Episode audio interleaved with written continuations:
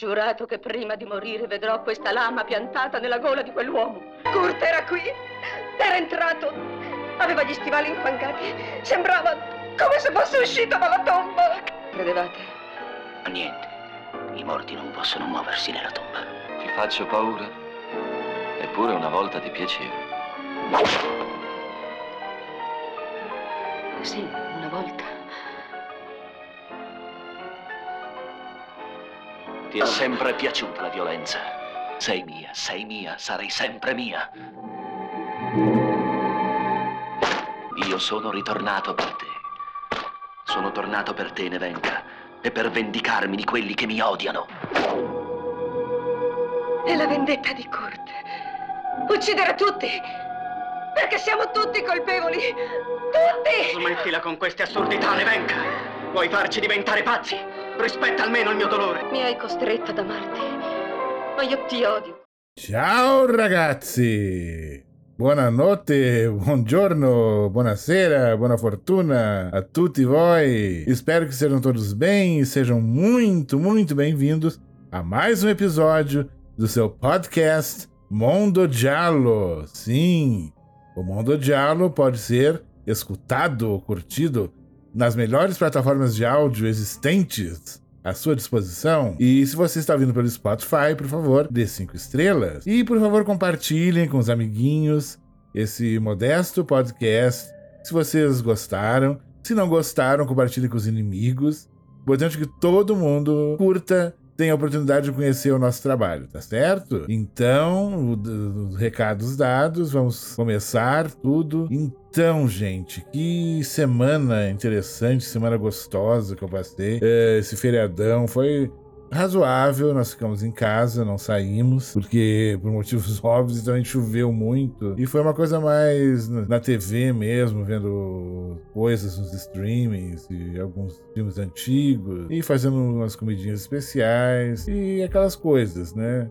Se faz em casa. Coisas, eh, atividades mais caseiras, mais gostosas, que eu adoro. Tô muito mais caseiro ultimamente. Se eu tivesse um apartamento maior, então seria mais caseiro ainda. Mas mesmo assim, aqui com o nosso cafofo pequenininho, é, é muito gostoso. É, é pequeno, mas é aconchegante. Todos são bem-vindos aqui na medida do possível. E é isso aí, né? O importante é ter o seu lugar no mundo. E aqui esses dias eu vi um filme no, no, no Prime Video, o tal do Totally Killer, o 16 Facadas, que é o novo hit pop do momento que todos estão gostando e vendo e comentando e isso e aquilo. É um filme bem interessante, ele é uma mistura gostosa de vários clichês dos slashers oitentistas com a trama do De Volta para o Futuro e tem uma menina que ela volta aos anos 80 através da máquina do tempo de uma amiga que fez a máquina do tempo para a feira de ciências. É aquelas coisas, né, de, de filme americano. Mas se for levar a sério também, tem gente que, ai, mas cama, uma menina fez uma máquina de tempo, essa viajou assim. Daí, gente, daí é filme. Sabe? Se desarmem, sentem na, na, no sofá, deem o play e curtam o filme, viagem na história. Sem amar, meu Deus, amarras de lógica, que isso, que aquilo, não deixa. Se a menina for, chega na escola nos anos 80 e já entra numa boa sem mostrar documento nenhum. Tudo bem, tudo bem, isso é normal. Esquece. O importante é que o filme é muito divertido, é diversão garantida. A máscara do, do tal assassino é meio que lembrou o Max Headroom, que era uma figura digital que existiu nos anos 80. Procurem no, no, no Google que vocês vão, vão ver quem é. Tem até, até, acho que até um longa sobre ele, ele como personagem. Era uma figura, um dos primeiros avatares que surgiram. E o filme tem uma trilha sonora deliciosa, toca Bizarre, Bizarre Love Triangle do New Order, toca uh, Obsession do, do, do Animotion. E Obsession é, é a, por acaso, por sinal, é a música que tá tocando no, no teaser lá do Maxine, né, do Ty West, o terceiro filme da, da trilogia XX, né, a marca do medo, a marca da morte, sei lá o que, e do Pearl, e agora vai ter o Maxine, e no teaser do Maxine toca Obsession, que é uma música muito legal. E tem outras coisas, assim. Let the Music Play do Shannon, Close to Me do The Cure, Killing Moon do Echo and the Bunnymen, aquelas delícias dos anos 80. Tem a playlist no, no, no Spotify ou Ouço muito, assim. Era o que eu. Era das várias músicas que marcaram minha juventude, vamos dizer assim. Eu, eu sou uma, uma, cria direta dos anos 80, vivi intensamente encalacrado nos anos 80, embora tenha uma parte dos anos 70 também, numa, da, da, eu tive mais consciência das coisas, mais no final dos anos 70 em diante. E é uma época muito boa, muito nostálgica, que está sempre voltando, né? Sempre volta nos anos 80. E eu achei esse Totally Killer, o 16 Facadas, um, eh, ele tem um quê de Rua do Medo, assim. Eh, eu achei algumas coisas muito parecidas com o primeiro filme da trilogia. Eu achei interessante. Gostei, me diverti, sem culpas. É um, o que costumam chamar de guilty pleasure. Filme. É muito legal, mas ele, ele não tá, não, não, seria o quinto filme para ocupar o lugar do, do, do, dos quatro melhores do ano até agora, nesse ano muito fraco, né? O, repetindo para mim os melhores até agora, dignos de nota, é, mais satisfatórios, vamos dizer assim, é o, o Infinite Pool, o eh, Evil Dead Rising, o Fale Comigo, o Talk to Me e o No One Will Save You, Ninguém Vai Te Salvar. Até agora são os que gabaritaram, assim, na maioria dos quesitos de um bom filme fantástico, um bom filme de horror, um bom filme com elementos de horror. Mas esses, esses sacadas é um, uma guloseima pop muito gostosa de saborear, é, sabe, sem responsabilidades. É só, sabe, pegar a sua larica favorita, seu smart drink favorito, sentar no sofazão e dar o play e curtir. Pronto. Horror é entretenimento, antes de tudo. Guardem essa frase: horror é entretenimento. Captaram a mensagem? O horror não é só uma coisa que tem que ter uma série de regras e easter eggs e é, coisas secretas e links e, e uma série de, de, outras coisas, de erudições e teorias para ser, ter um valor, assim. É entretenimento também. Qual é o problema?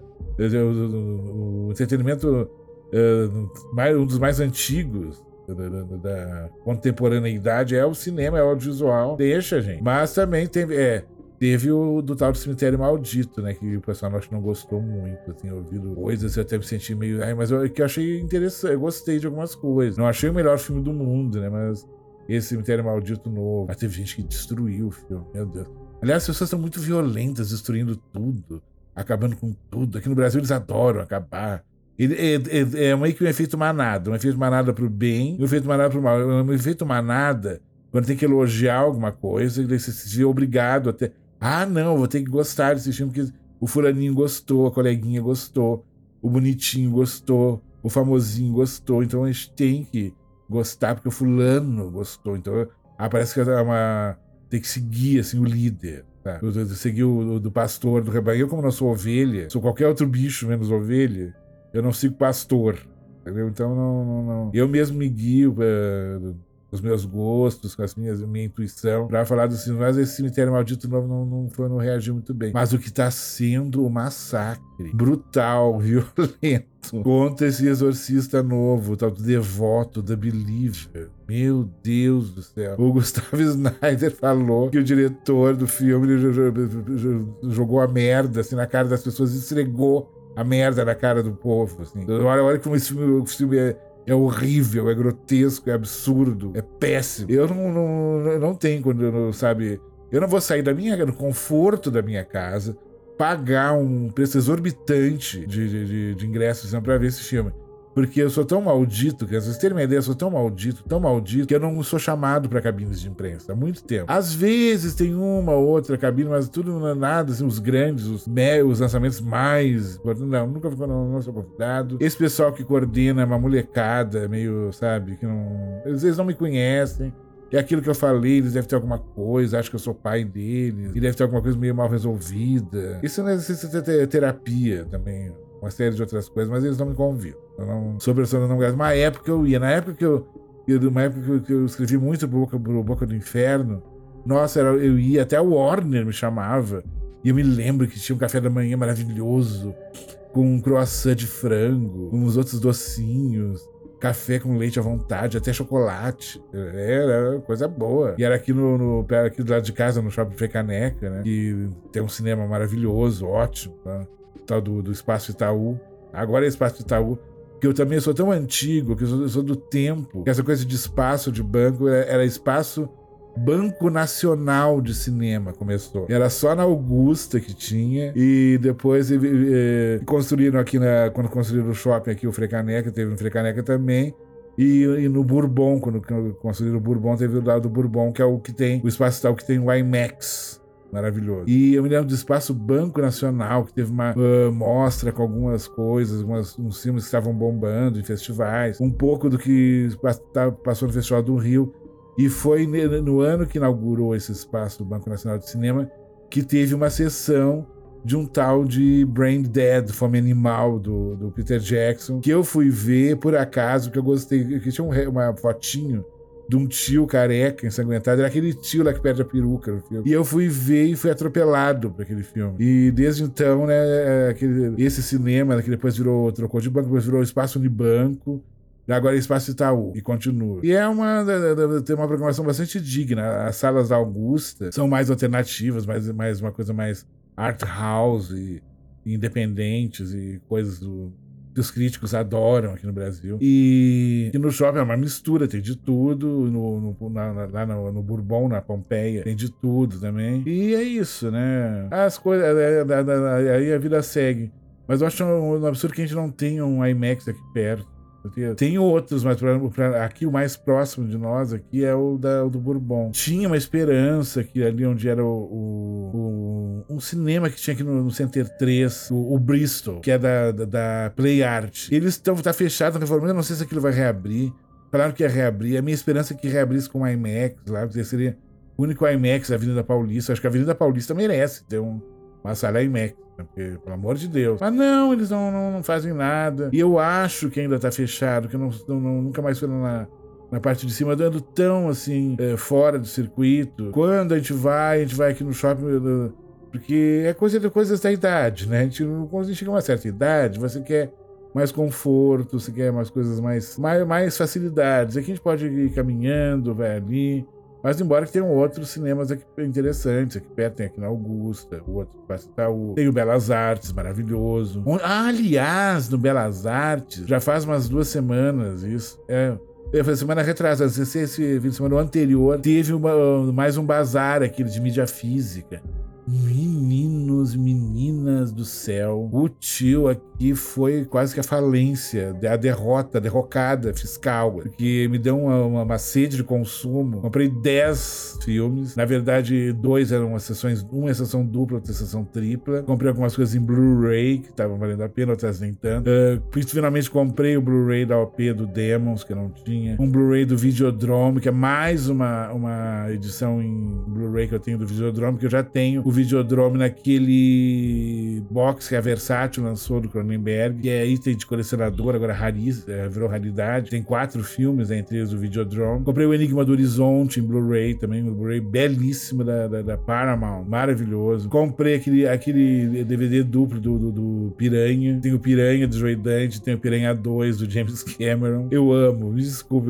É, é, é o que eu chamo de Guilty Pleasure. O meu Guilty Pleasure, um dos meus Guilty Pleasures mais radicais é o Piranha 2 Assassinos Voadores. Adoro aquilo, acho fantástico. E aí vamos, compramos outras coisas. Comprei uma, edição da história de Rick, recente. Comprei o. o... Ai, eu não me lembro agora o, o, o, nome do filme. Depois, depois eu me lembro. Comprei o do. do uma, um, um, um que, é, são sessões duplas, né? Um que veio o Alligator 1 e o Alligator 2. Pena que não tem extras, mas a edição é boa, a capa é legal. É como se fosse uma, um, cinema antigo, aqueles, com aquelas, é, aquelas coisas para colocar o título do filme, com a, o luminoso atrás.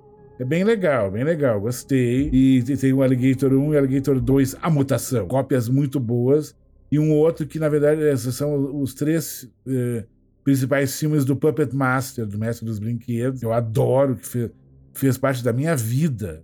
Eu me lembro na, quando tinha na locadora e chegava uma fita nova do, do Mestre dos Brinquedos, que acho que era, eles eram feitos diretamente para o VHS, para as locadoras, né, na época. E, nossa, cada filme era uma festa. A gente via e via e revia no final de semana, aquelas, aquela coisa de, de alugar quatro fitas na sexta para poder entregar na segunda. E era aquilo, era uma, uma maravilha, né? E, Coisa boa ter essas lembranças. O né? que mais que tem? Tem o. Ah, agora. Ah, o, o, o, Street Trash, que é uma outra. Só o, o, DVD separado, que é muito, que tem uns extras muito bons. Outras coisas a gente comprou, assim. Agora não me lembro exatamente o que, assim, mas de, de, de destaque seria isso mesmo. E ah, essa coisa de mídia física é um, é um vício, né? Que nem, que nem bonequinho, que nem Funko, que nem é, aqueles carrinhos o que, que, que quando era criança chamava de carrinho de ferro, aqueles carrinhos, né? Tem um amigo meu que coleciona, ele tem coisas raríssimas até, o Jorginho. E tem outras coisas também, é, vinil. Vinil diz que é um é pior que crack.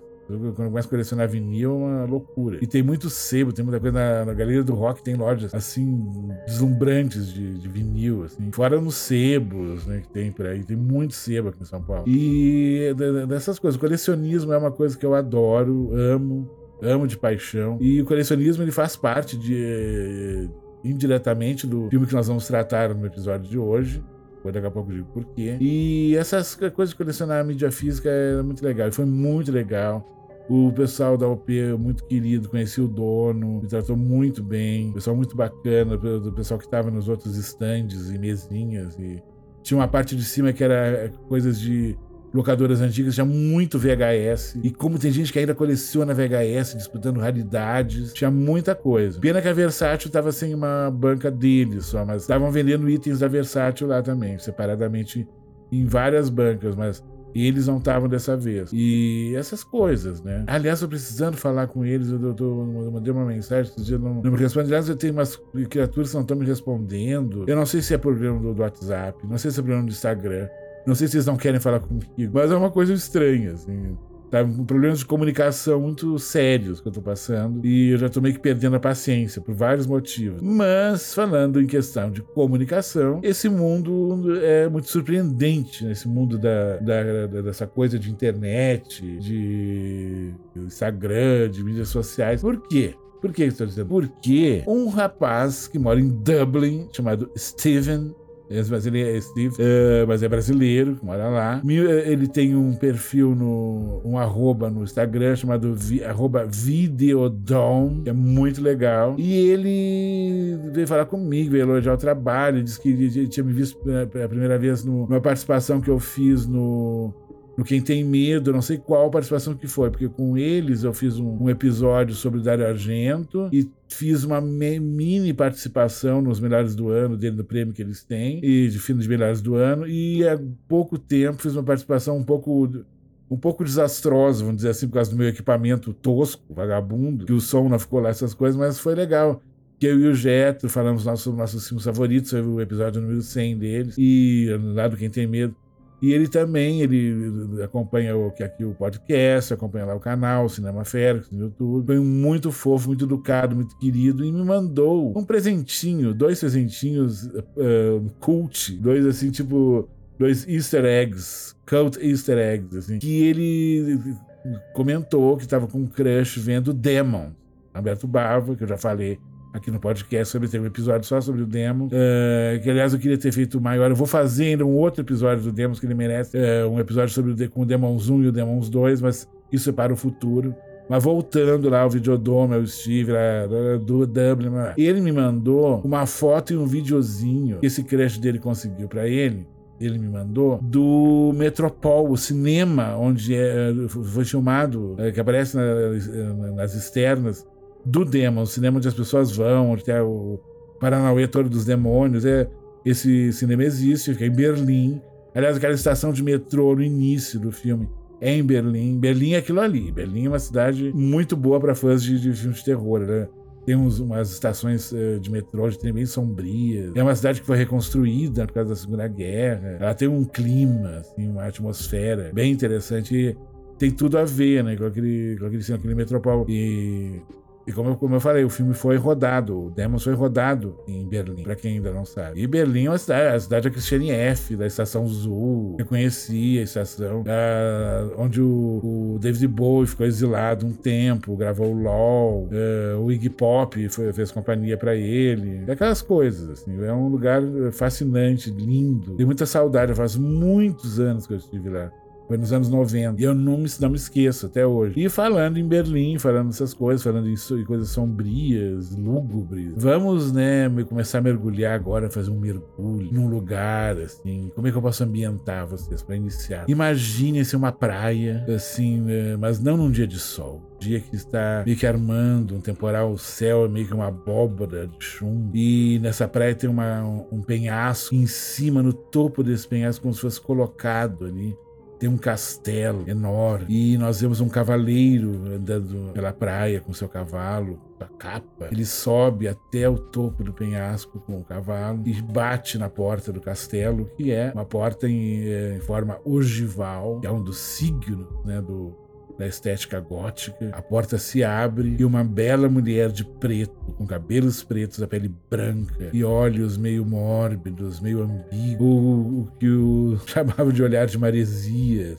Ela o recebe com um candelabro. Isso é bem o clichê do clichê da, da, das narrativas góticas. Essa mulher ambígua, esse castelo, essa coisa meio ligada a uma sexualidade mórbida, a uma paixão mórbida, essas coisas assim que eu sei que vocês gostam, que vocês curtem bastante. E eu adoro tudo ligado ao gótico, tanto na arte, na literatura, na música, no cinema. Eu, sabe, amo The Cure, uh, Sisters of Mercy, Six and the Bench, Bauhaus, esse povo todo, adoro. E tantos, tantos outros. E eletrogótico, adoro. E nesse universo é, que promoveu tanto essa estética, tanto essa narrativa, que criou obras assim inesquecíveis no cinema.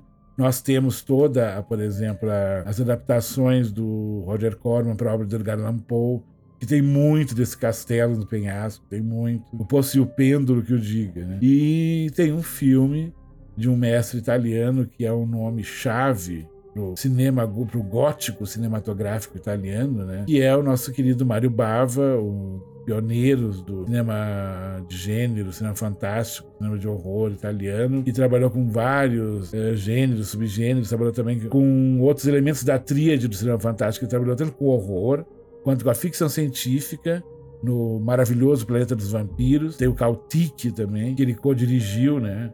que era do Ricardo Fredo. E tem o, Fantasia, tem o Hércules no Centro da Terra, que eu já comentei sobre esse filme aqui.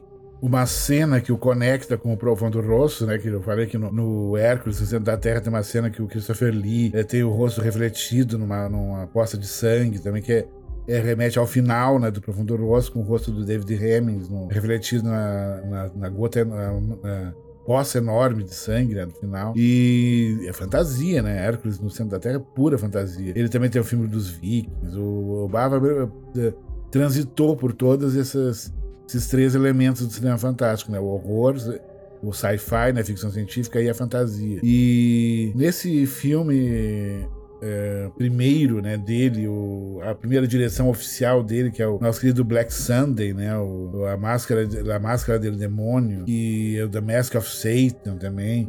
Tem vários nomes. É, de 1960. Ali ele alicerçou Uh, o que veio a ser o gótico italiano como subgênero do horror italiano. O gótico italiano tem uma série de produções bem interessantes, como o Danza Macabra, né? O Castle of Blood, do Antônio Margheriti. Tem o Moinho das, o Moinho das Mulheres de Pedra. Il Molino delle Donne de Pietre, que é maravilhoso. Tem vários, tem vários É uma produção muito vasta. É, Cinque Tombe per um Medium. E muita coisa feita com a estrela do, do Black Sunday, né? Do, da, da Máscara de Satã, que é a Barbara Steele, né? Que é uma coisa, um rosto cinematográfico, uma máscara dramática muito especial com seus olhos enormes. Ela interpreta a bruxa Asa, né, filme, no Black Sunday. É uma bruxa que é condenada. Na abertura do filme, ela recebe a máscara de Satã, que é pregada no seu rosto. Depois ela volta para se vingar. Tem um duplo, que é uma espécie de descendente, uma princesa que aparece muitos e muitos e muitos e muitos anos depois, que também é interpretada pela Barbara Steele e a bruxa Asa quer tomar o seu corpo, aquelas coisas. Mas daí já tem um, já é um, meio que um elemento de fantasia, né? Da bruxa e da princesa, né? Também dentro do horror. O, o Black Sun é, é, o filme favorito, é um dos filmes de cabeceira do, do Tim Burton, né? Uma coisa impressionante. Mas vamos falar uh, mais ainda uh, sobre esse filme, sobre o Mario Bava, que é o foco uh, desse episódio, mas ele tem como, realmente como foco uh, mais central um filme que ele fez em 1963 chamado O Chicote e o Cor, La Frusta e il Cor. Maravilhoso filme. Ele é estrelado pelo genial Christopher Lee, que tá lindíssimo nesse filme. Coisa impressionante é a beleza do Christopher Lee nesse filme, com outra atriz que é de uma beleza arrebatadora. Ela é quase uma pintura viva, um quadro. O filme tem essa coisa do retrato, né? Como uh, subgênero da, da, da, arte né, pictórica, da pintura, né?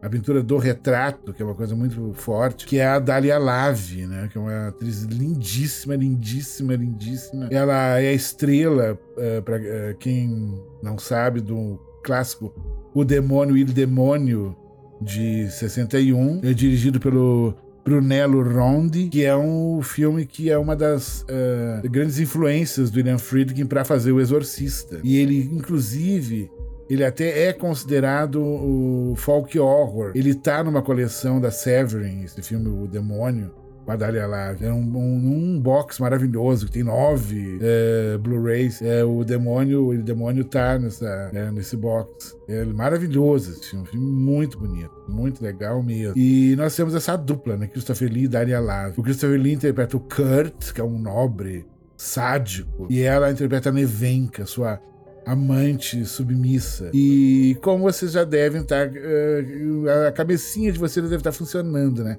Um filme chamado Chicote o Cor. Tem um personagem que é sádio, tem uma personagem que é submissa. Você já deve estar associando, o, unindo Lé com Cré, né? Onde vai entrar o chicote na história. Sim, é um filme que mostra uma relação é, sadomasoquista que existe entre essas duas personagens, que é um tema ousadíssimo para a época e tem cenas muito ousadas. Tem uma cena que ela é chicoteada e é quase de, gente despida na praia pelo a Neven, que é, é atacada, chicoteada pelo Kurt. E é, o desejo é, de ser é, dessa coisa da dor, da violência, fica muito explícito no rosto dela, que é uma mescla de horror e fascínio, horror e desejo pelo seu algoz, pelo seu amante sádio. É muito forte isso, tanto que na época a censura ficou meio que enchendo o saco e ele mudou de nome. Ele assinou o filme como John M. Old. Tanto que até o Lamberto Bava teve um filme que ele assina como Joe, John M. Old Jr., né? E o Mário Bava mudou o nome pra, é, pra John M. Old pra meio que fugir da censura. Pra, ah, não, não fui eu que dirigi, qualquer coisa. E é bem interessante esse filme, que nós vamos ver essa relação.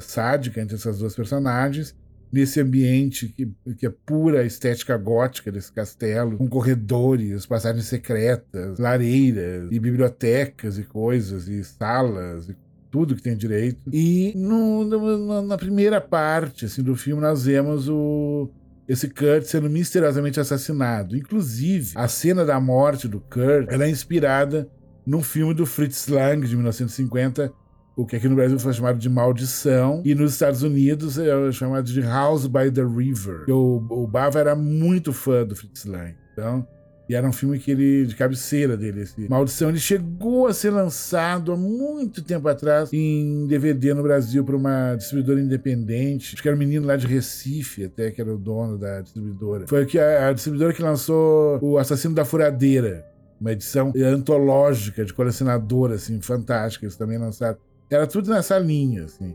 O Johnny Vai à Guerra, eles lançaram, uma distribuidora muito boa. E lançou esse filme do Fritz Lang, que é uma das influências do Mario Bava no, no Chicote e o Cor. E nós vamos ver, então, essa, essa coisa da, da sexualidade mórbida, que é um tema do gótico muito presente. Já está presente na Máscara do Demônio, por exemplo, uh, que no Brasil também é chamado de A Maldição do Demônio o tal do Black Sunday, e de 1960, né, como eu falei, do Mario Bava, que é o primeiro a direção, assim, como é que eu vou dizer, a direção oficial. Porque ele no I Vampire, do Ricardo Freda, boa parte das cenas foram dirigidas pelo Mário Bava, e os efeitos especiais foram criados pelo Mário Bava e o pai dele, o Eugênio Bava, que é um mestre dos efeitos, da construção de bonecos.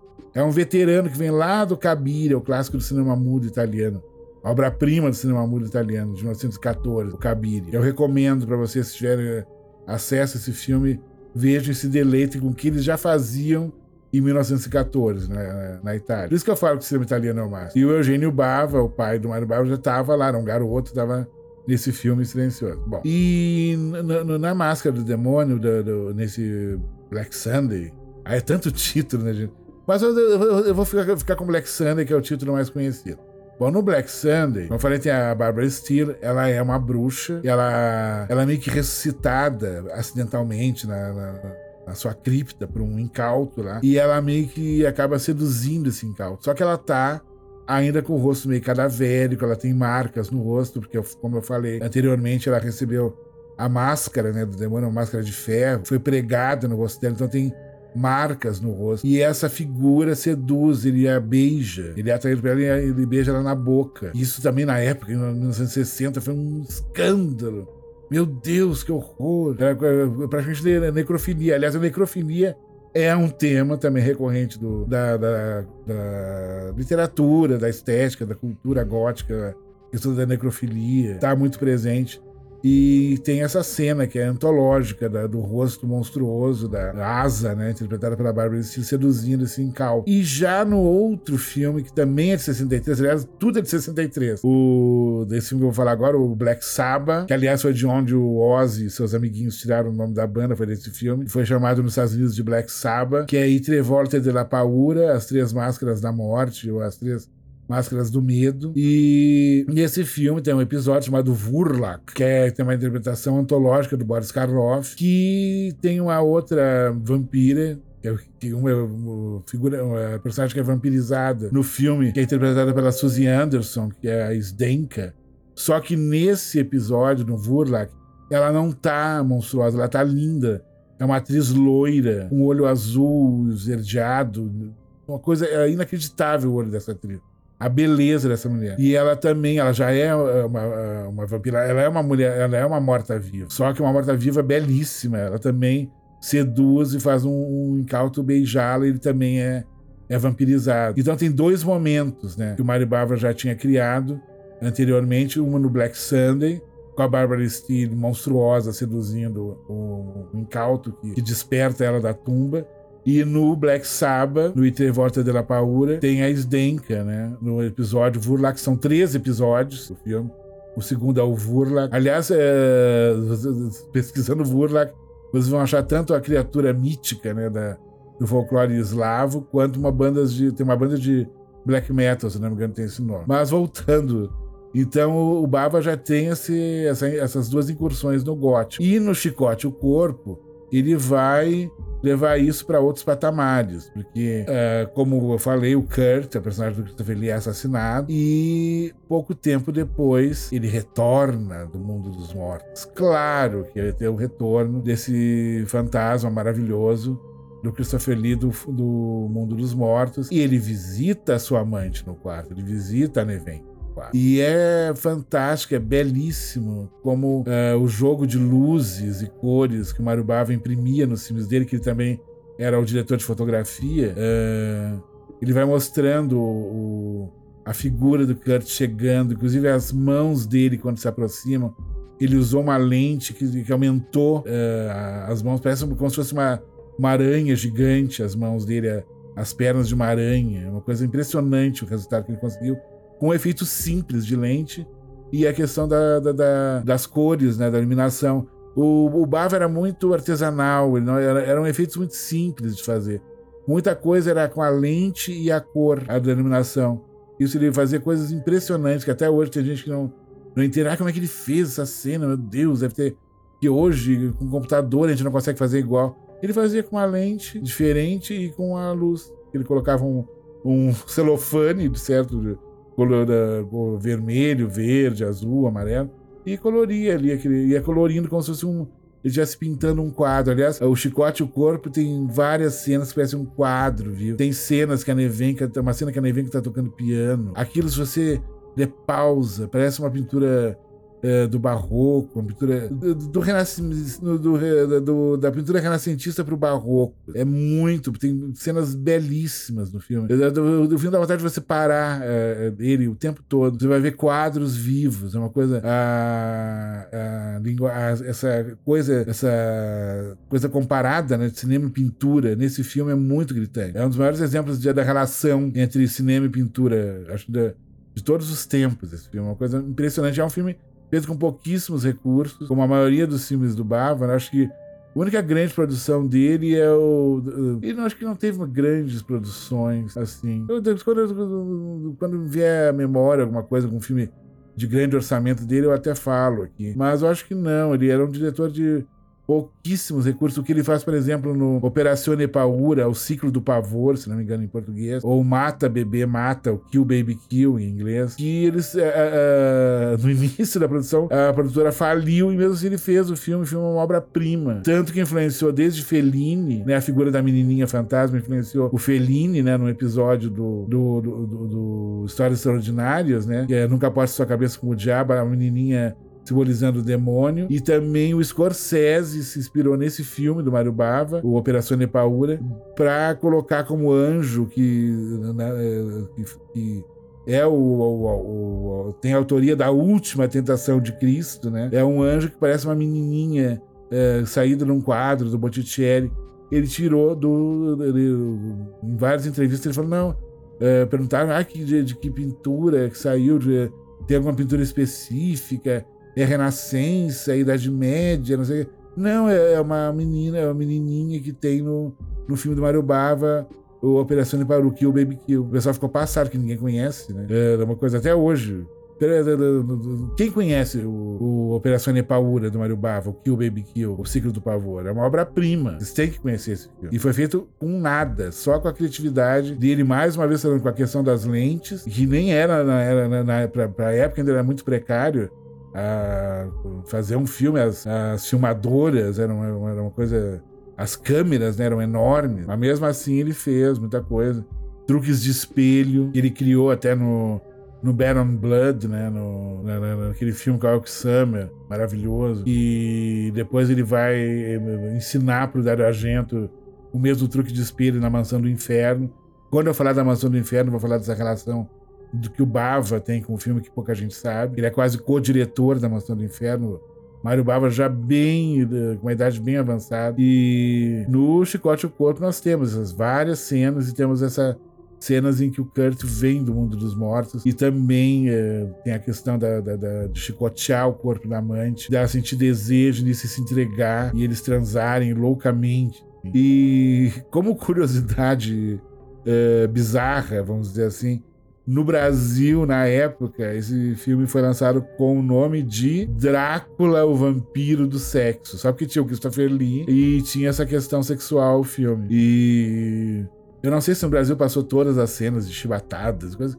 Eu não acho nada demais. Eu, particularmente, tem pessoas que se chocam, acham muito forte essa coisa. E hoje em dia, com essas, essa patrulha que tem da questão do consentimento, da, da, da dessa questão da, do sadomasoquismo e de abusos. E não, fica bastante claro que é uma relação uh, sadomasoquista consentida. Há um consentimento das duas partes, principalmente da Nevenka, da, da, da, da, personagem feminina. Ela aceita receber eh, as chibatadas, sentir dor e transfigura essa dor, ela transforma, transmuta essa dor no, em prazer, que é o que passa, acredito que seja, porque eu não sou sadomasoquista, né? Eu acredito que seja o que passa na cabeça da, da, de quem pratica, tem essas práticas sexuais que são que eu, eu, eu, eu sou da seguinte opinião: se, se as duas partes estão uh, em acordo, topam, sem culpa, sem estarem obrigados a fazer as coisas, eu acho que vale tudo, sabe? É só você combinar com o coleguinha, com a coleguinha. Ah, vamos fazer tal coisa, vamos fazer isso, aquilo. As duas partes topando, tá tudo bem. Acho que não, não tendo violência, não tendo tortura, não tendo mutilação também. É. E, mas outra coisa que eu não curto também é escatologia. Né? Escatologia é uma coisa meio, meio pesada, extrema demais. Até para mim. Bom, mas voltando ao Chicote e o Corpo. É esse filme é de 63 também, que é um ano que ele fez muita coisa. Só ele, foi o ano que ele fez o Black Sabbath, né? O Trevote de la Paura. Fez esse filme, Chicote e o Corpo, da Whip and the Body. La Frusta e Il Corpo. E nesse mesmo ano, a Dália Lave também tinha feito o Il Demônio, que é um, um filme que a, que a personagem tem uma entrega muito grande, até fisicamente. E nesse filme do Baba, ela se expõe muito também. E ele vai, é filme que vai nos conduzir pelos corredores, pelos labirintos desse castelo, numa belíssima composição gótica de cores e tudo. Uh, de, arquitetura gótica, de estética gótica, as formas ogivais, uh, sabe? Que é um dos ícones né, da, da, da estética da, da, arquitetura gótica por excelência. Ele é de uma beleza, ele é visualmente Uh, tão deslumbrante quanto um, um, filme acho que eu citei aqui uh, recentemente, não recordo, mas acho que eu citei sim, que é o A Orgia da Morte, que é meu filme favorito do, das adaptações do Roger Corman para Edgar Allan Poe. Eu acho que citei no episódio passado. A Orgia da Morte da The Mask of the Red Death, com o Vincent Price, claro, né? Em todas as adaptações que o Corman fez da obra de Edgar Allan Poe. E tem também essa questão do castelo e a questão das cores foi um filme visualmente arrebatador. Eu falei que ele tem a fotografia do Nicholas Rogue, o diretor do Inverno de Sangue em Veneza. Ele também, era, é, é, além de diretor, era fotógrafo. E ele é o fotógrafo desse filme, do A Orgia da Morte, do Roger Corman. É uma coisa estupenda, linda. E visualmente arrebatadora. A questão da violência também. É, tem um momento inusitado de uma violência até bem gráfica para a época. É, são filmes que têm até uma, uma semelhança. São filmes meio que irmãos. O Chicote e o Corpo e A Orgia da Morte. São filmes que dialogam. Aliás, essas adaptações do Roger Corman dialogavam com o que o Bava estava fazendo, com o que o Freda estava fazendo, com o que o, o, os cineastas que exploraram o gótico no cinema italiano estavam fazendo. Havia um diálogo entre esses dois uh, diretores, essas duas escolas, né? uma americana e outra italiana, e isso vai reverberar, estava reverberando também visualmente na, nas produções da Hammer britânica também, onde o Christopher Lee acabou se tornando o maior astro da, da produtora, né? É, interpretando nosso querido Drácula, as grandes interpretações do Drácula, os grandes filmes em que o Drácula aparece em cena são os da Hammer, né? E essas coisas, né? E, e os outros filmes, sem ser os filmes de Drácula, os filmes de vampiro da Hammer, visualmente eles dialogam com o que estava fazendo na Itália, né? Em termos de cinema gótico, de narrativas góticas, né? E o que o Roger Corman estava fazendo nos Estados Unidos, né? Com esse ciclo do, do Edgar Allan Poe. Embora tenha um filme, o Drácula de John Badham, acho que é 79, que a Versace lançou ele num box do Drácula no cinema, que tem a cópia. Se vocês acharem isso, peguem, agarrem esse, esse box, por favor.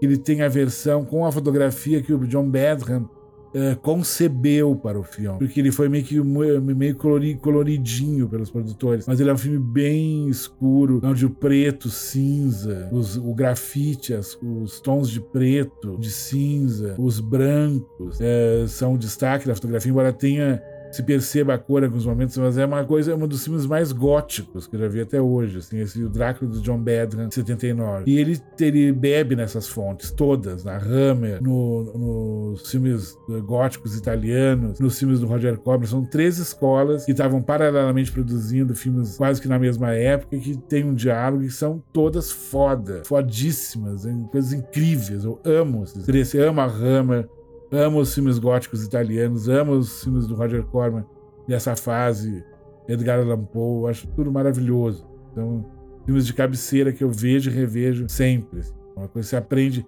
e se reaprende muita coisa, assim, é, revendo essas obras-primas. Como é o Chicote e o Corpo? O Chicote e o Corpo é uma obra-prima soberba do gótico italiano. É um filme de grandes belezas, de, de, de, uma beleza rara, de uma atmosfera de sensualidade, de sexualidade mórbida, de, de, de uma paixão de além-túmulo. Essa dicotomia amor e morte, desejo e morte, são dicotomias que eu adoro, que estão muito presentes na literatura gótica. A coisa da ambiguidade, essas mulheres ambíguas, principalmente as uh, personagens femininas ambíguas que vão conduzir o herói, né, o protagonista, ao abismo. Eu acho isso lindo, lindo, lindo. E já me vem a imagem agora, aquele castelo em cima do penhasco. Adoraria passar uma noite nesse castelo, com o mar quebrando nas rochas, uma tempestade se aproximando, os relâmpagos, os trovões, é, os raios iluminando os corredores escuros do palácio, do castelo, é, a hora da, da, do jantar, a mesa comprida, o nosso anfitrião que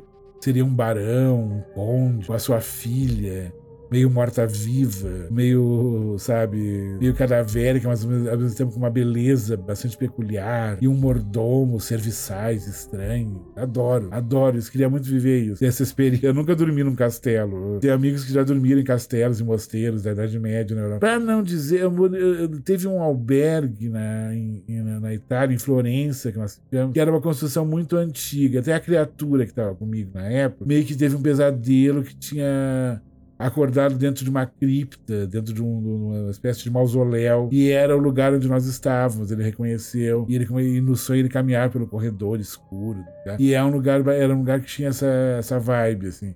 Além de ter uma vibe bem de slasher, porque era no meio de uma floresta, e tinham vários jovens do mundo inteiro, umas garotas de biquíni, jogando vôlei, assim. Eu já imaginei, assim, o assassino slasher olhando de fundo, assim.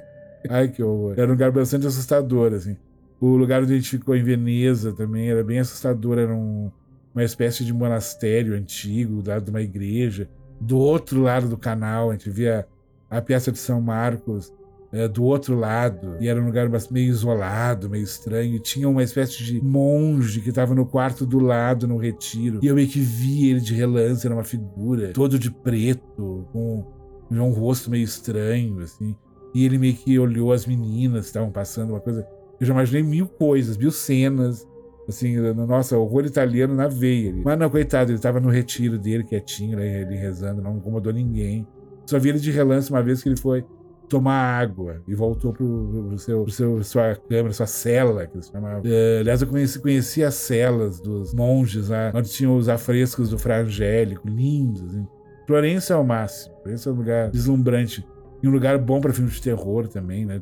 Tem o, o, Hannibal, tem uma parte que é em Florença. Tem o Obsession, né? Do, do Brian de Palma, que é maravilhoso, maravilhoso. O Trágica Obsessão, que pra mim é uma, uma obra-prima do Brian de Palma. O trilha sonora do Bernard Herrmann, né? o que já coloca ele como Brian de Palma como fã radical do, do Alfred Hitchcock, como para ele foi uma assim uma glória ter o Bernard Herrmann fazer a trilha sonora. Que filme foda, o Trágico Obsessão. Ele foi lançado no Brasil, acho que em DVD pela, pela Versátil, mas ele merecia um outro relançamento até em Blu-ray. Porque teve aquele box né, do Brian de Palma, que é maravilhoso que eu tenho. Tem o Carrie, tem o Tiro na Noite, tem Vestido para Matar, tem dublê de corpo em Blu-ray. Mas eu acho que eu, eu, colocaria cinco filmes nessa, nesse box em, em Blu-ray, entre eles o Trágico Obsessão, que eu acho uma coisa, uma, uma obra-prima, coisa espetacular, que roteiro roteiro. Que roteiro foda. O Brian de Palma é foda. Impressionante. Mas voltando agora para encerrar, né? Na, na, na, parte mais. Nessa última parte, quase um epílogo desse episódio. Voltando ao chicote e o corpo do Mário eu tinha falado ah, atrás que tinha a ver com essa questão de colecionismo, tinha a ver com o filme. Por quê? Porque uh, o primeiro DVD que saiu com uma cópia uh, boa da VCI, eu tenho, que era um box que eu comprei na Amazon no século passado, que vinha justamente o, o, o Kill Baby Kill, o Blood and Black Lace, o Seidone pelo Assassino, Seis Mulheres pelo Assassino, e esse da Whip and the Body. Esses três filmes, se não me engano. E daí o que, que acontece? Vendo os extras, eh, vendo informações sobre o, o, os filmes, a cópia do The Whip and the Body, do, do, do Chicote e o Corpo, tá nessa edição da VCA em DVD é um transfer de uma cópia raríssima em 16mm que é da coleção de ninguém mais, de ninguém menos que Joy Dante. Sim, o diretor do Piranha, Piranha, o diretor do Grito de Horror, o diretor do Viagem Insólita e de tantos outros filmes maravilhosos. Ele mesmo, ele é o diretor, o dono da cópia 16mm, que, do qual foi feito um transfer pro DVD esse da VCI. E que tá com uma cópia muito boa, por sinal. E porque tem, tem colecionadores como nós, assim, que tem o DVD, tem o Blu-ray, acham máximo, ah, mas ele tem uma edição importada, blá, blá. mas esses caras são mais foda, eles têm eh, os, eh, os rolos dos filmes em negativo. Eles projetam isso numa, numa cabine na casa deles, eles têm um mini cinema que tem um projecionista que projeta essas coisas.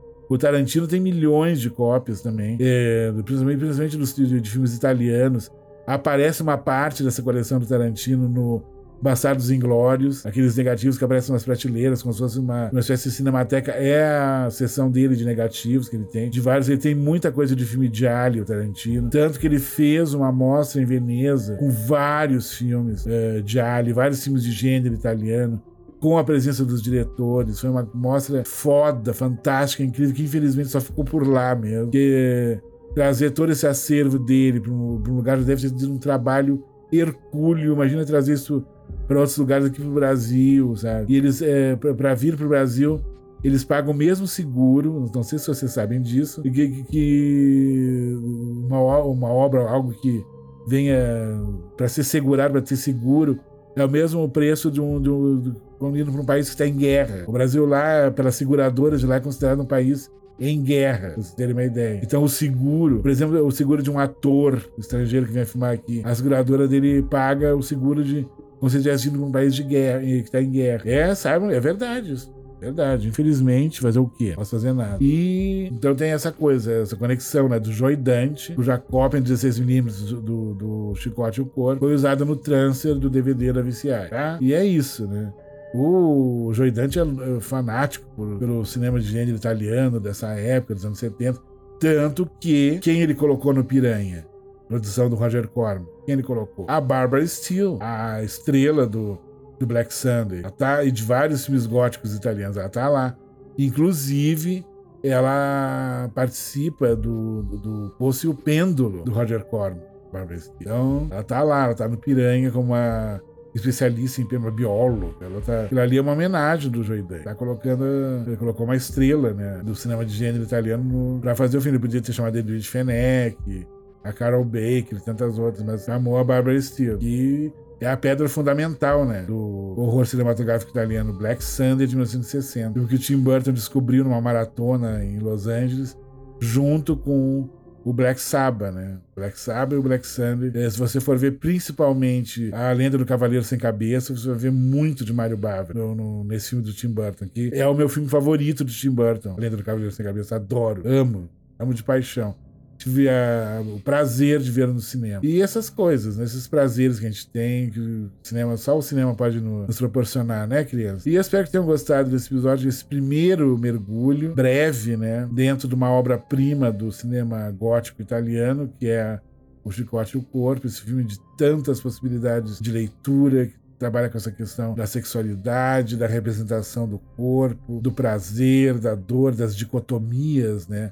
Prazer, dor, prazer, morte, sexualidade, morte, amor e morte, amor e morte, o código dos amantes. E podem ser alguns de além túmulo, como no caso desse filme. E existem amores que duram por toda a eternidade. O amor de o amor sádico de Kurt por Nevenka durou, ultrapassou os limites do do tempo, os limites da vida e da morte. Isso é maravilhoso. É, é o gótico é, tá, tá diretamente ligado ao romantismo. É maravilhoso. Um belo cravo vermelho para o senhor Christopher Lee, uma bela rosa vermelha cheia de espinhos para Dália Lar, e que onde eles estiverem agora, eles estejam em bom lugar, nos abençoando, enquanto aqui nós, réis mortais, assistimos às obras-primas que eles fizeram. O grande Mário Bava, grande diretor, o pai de tudo, o pai de todos, a grande escola do Dario Argento, com certeza, a grande escola do horror cinematográfico italiano da Era de Ouro, um grande mestre, um grande diretor. Eu quero voltar mais vezes a falar sobre ele, que ele merece muito, muito, muito. Ele tem uma biografia feita pelo Tim Lucas, que é um livro gigantesco, gigantesco. Tem um, um, um amigo meu, o Carlos Tomás Albornoz, ele foi consultor do Tim Lucas no, no, no livro. Ele, ele, que conseguiu uma entrevista com a Norma Bengel, que está no Planeta dos Vampiros, o Mário Bava, para quem não, ainda não sabe. E para quem ainda não viu, assistam. Que é uma aula de como fazer cinema com pouquíssimos recursos também, ainda mais um clássico da ficção científica que é uma das grandes influências do Alien, do Ridley Scott, queiram ou não queiram. E é isso, né? Eu vou ficar falando de Marubá, vou ficar horas aqui. É, tem muita coisa para falar sobre ele. Eu vou voltar ao cinema gótico italiano, eu vou voltar ao Mario Bava. Devo voltar esses, esses três filmes, principalmente do Mario Bava, né? O, o Black Sunday, A Maldição do, do Demônio, A Máscara do Demônio, A Máscara do Demônio. O Black Sabbath, o Tre Volte della Paura, As Três Máscaras da Morte, ou As Três Máscaras do Medo e o Chicote e o Corpo, La Frusta e o Corpo, da Whip and the Bar. Três, três obras-primas do Mário Bava. Elas, elas, elas, vão voltar, não se preocupe. Hoje foi apenas uma breve introdução, certo? Fiquem em segurança, fiquem felizes, amem muito, namorem bastante, que namorar é muito bom, faz bem para a saúde, para a pele, para o espírito, para tudo, certo? E tornem-se pessoas interessante. Pessoas interessantes são sempre lembradas e são sempre muito queridas, certo? Um bacio.